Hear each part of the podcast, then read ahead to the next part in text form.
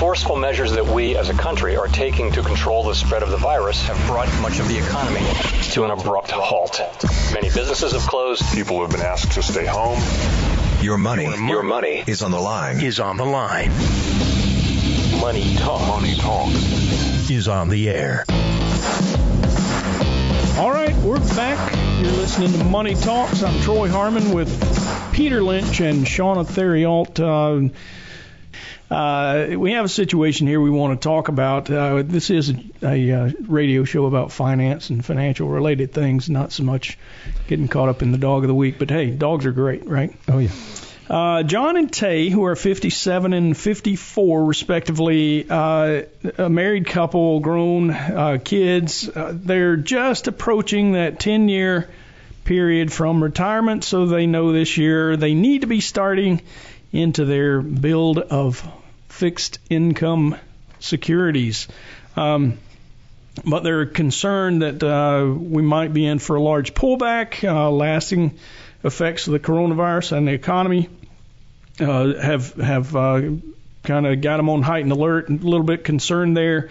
Uh, the high unemployment amount, uh, ballooning federal debt, and higher taxes. So, um, if somebody came to you and said, I know it's probably time for me to start thinking about the 10 year rule. I've got uh, spending needs that are coming up within the next 10 years, and the way that the 10 year ru- rule works, it's easy for me to, to say today, I guess. Uh, the way it works is anytime you have known spending needs which are not covered or will not be covered from your income within the next 10 years, we recommend that you put some of your assets sufficient to cover that first of the 10 years that you might be uh, retired.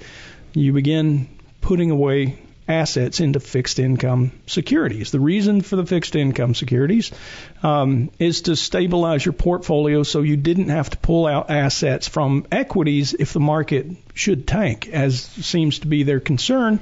Um, it also, you know, it provides for stability in in your um, your assets, but it it also allows you to sleep at night, not worrying about what happens in the stock market, right? That's exactly right. And I, I often say use that term, the sleep factor. Right. So and it and it does help knowing that you don't have to sell stocks when the market's down. Right. You'll still see it on paper, but just knowing that you've got enough in fixed income, even with even in a low interest rate environment, Right. uh, to cover your spending, it does help you sleep at night. So uh, the one thing that I would say is interest rates are low. Should I still do it? Absolutely. You mentioned stability. Right. Um, it's very hard to find any type of investment that's paying any kind of interest that's safe and stable. Yeah, you say safe and stable. That is a very important part because uh, you don't just want to go out and buy a bunch of junk bonds. I mean, we have used them there before, but usually it's it's a very small portion, and and uh, usually when economic conditions are a little more uh, foreseeable or forecastable Right. is is uh, when we would do that. But the the goal there is to have fixed income assets that would at least perform as well as inflation because if you don't outperform inflation or perform at least at the same as inflation, then you're losing purchasing power. Right. So, you know, it, it does bring up a little bit of an issue, but I think it's still absolutely best to go ahead and do that, right? Absolutely. I would, at this point, you know, you may have to accept that inflation risk. Sure. Um, still stay short term. In case interest rates do start to rise, you can then invest in in those rates as they start to go up. Um, Well, and you sp- you speak of rising inflation or rising interest rates, and that usually happens if you see inflation, right? Isn't that one of the main tools that the Fed uses to uh, combat inflation? Is is they'll raise interest rates, and even now we're seeing the Treasury, the ten-year Treasury, increase yeah, in yield, which Yeah. means that it's falling in price, right? correct. So probably paying attention to how you use those assets. I mean, theoretically, you would say if you need this money in 10 years, then you match the maturity, right? Right.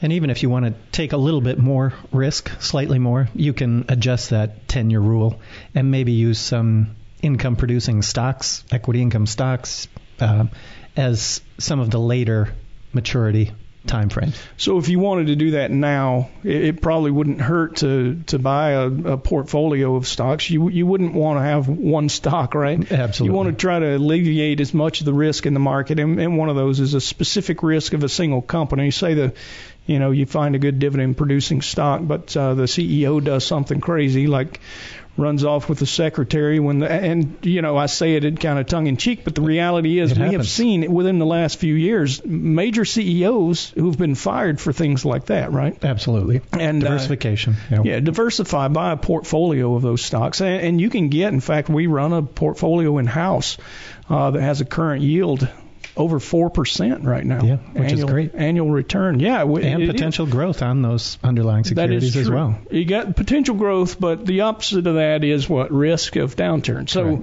you know, you you still could have. In fact, I've talked about it several weeks. One of the more attractive places in the market right now is those dividend-paying stocks. Right.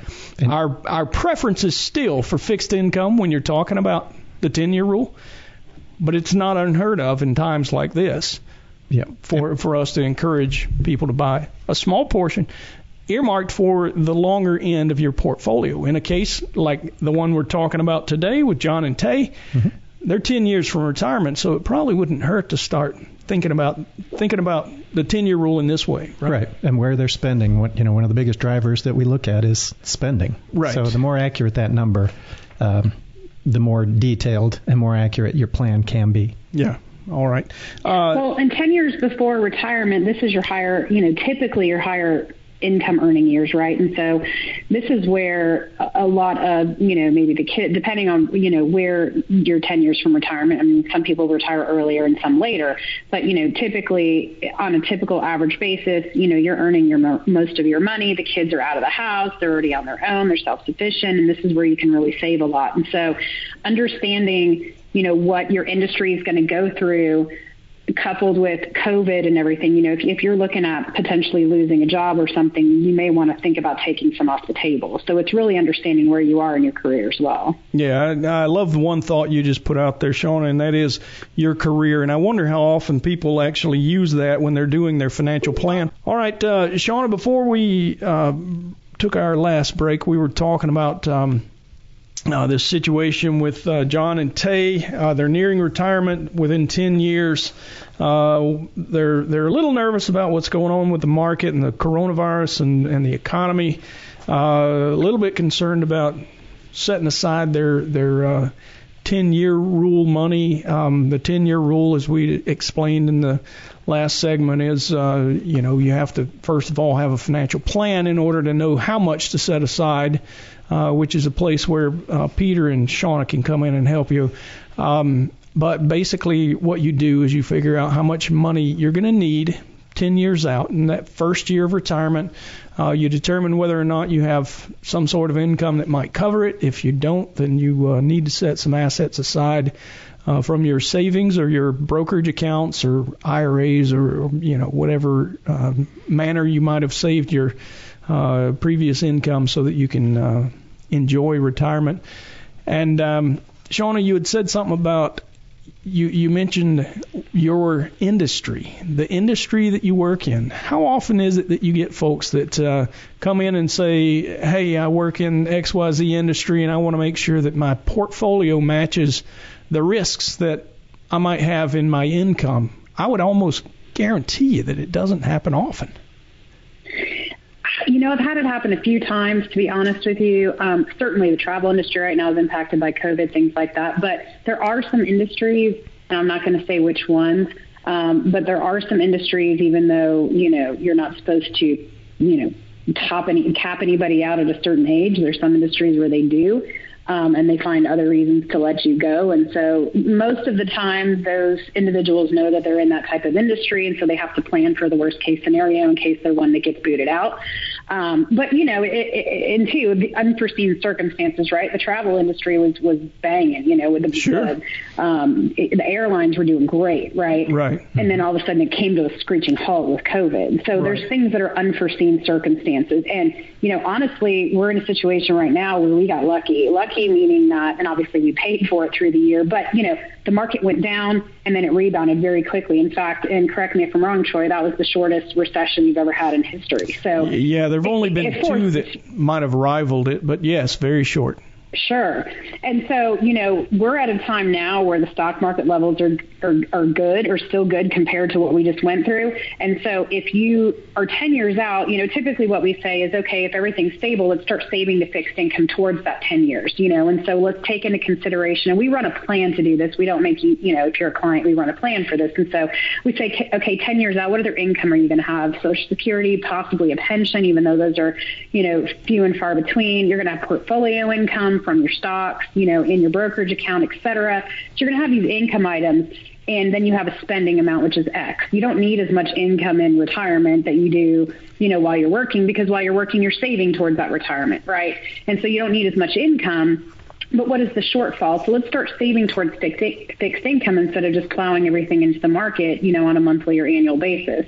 And so we start saving there. But if you're one of these industries that I referred to that or maybe is unknown right now or um, you know, you're just a little nervous, it's okay to take a little bit off the table. You can always reinvest it later, you know? Sure. Um, and, and so I'm not saying you should go to cash. Don't hear me say that. Definitely yeah. not. You don't want to mess with your portfolio, but maybe you take one or two years off the table if you're unsure about, you know, your career and your job. And, you know, maybe if you're not saving, you know, enough to fixed income at this point, for your retirement in 10 years, then what, how we would solve for that is take a little bit off the table for liquidity, meaning let's sell some, let's sell years nine and 10 maybe, you know, depending on what that need is. Um, so let's take some off the table while the market's still strong right now and fully recovered from last year, and then put that in fixed, and then let's just keep adding to it. So by the time you retire, you have enough in fixed income to retire off of. Right. So l- let me make sure we're clear. You, when you say take nine and ten years nine and ten off, you're saying sell enough equity to cover the longer end of your retirement. Is, is exactly because the market's okay. up right now, and if you're thinking, okay, I'm going to retire in ten years, but I don't really know you know, maybe my house isn't going to hold up, or maybe, you know, I'm not going to be able to work that long. Um, whatever the situation, maybe just taking a little bit off the table now uh, and then saving more towards fixed income, you know, to add to that. And so theoretically, by the time you get to year eight, you know, eight years from now, so call it 2029, uh, you know, you, you have enough saved up in fixed income. But if you were retire, were to retire, you have that to spend, coupled with potentially Social Security and other income. Gotcha. Does that make sense? Yeah, absolutely. Uh, so, um, you know, there's there's basically what we're doing here is managing the potential risk for the future. And, and I'm glad you brought it up because way too often people get retired. You might have in your mind, I'm going to retire when I'm 65 and do whatever. But quite often, just as you said, Shauna, there are some industries, and sometimes it just happens that uh, you know things come along. And I think during during this um, COVID downturn, Delta got in such bad straits that they were asking for volunteers to go ahead and, and take an early retirement. It helps them, maybe not in the short run, but over the longer term, it would have helped with their financial situation. So uh, you know, it doesn't. It's it's not uncommon uh, and it's always a great idea to make sure you plan ahead. Yep. And and to Shauna's point, and you mentioned it too, Troy. It's important to stay focused on that long term.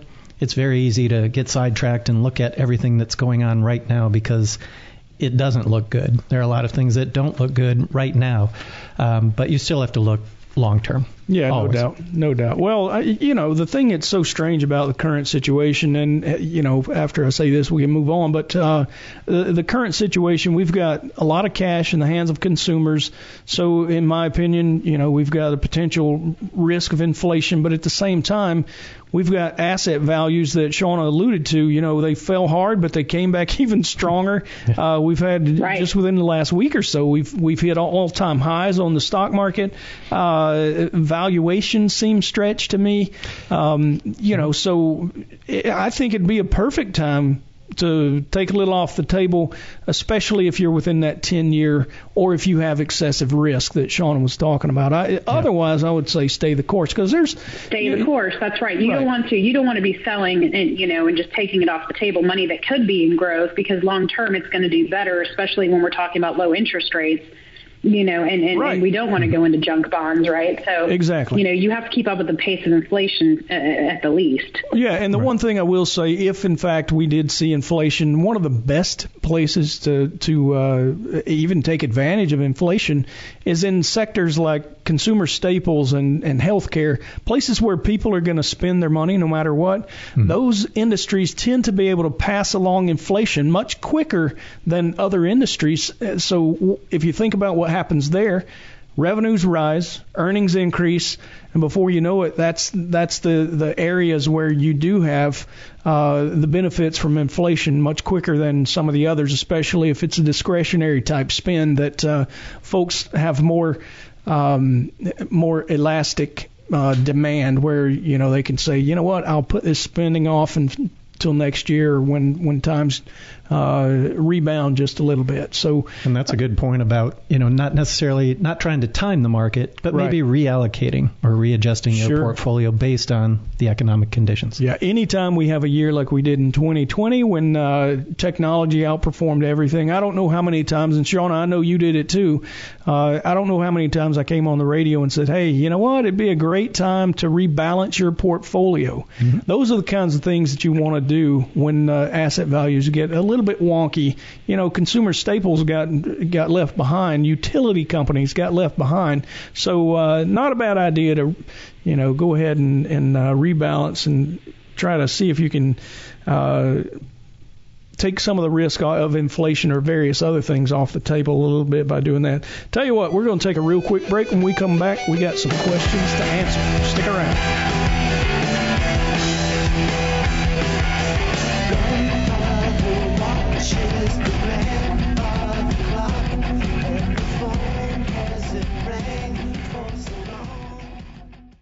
All material presented is from sources believed to be reliable and current, but accuracy cannot be guaranteed. The contents are intended for general information purposes only.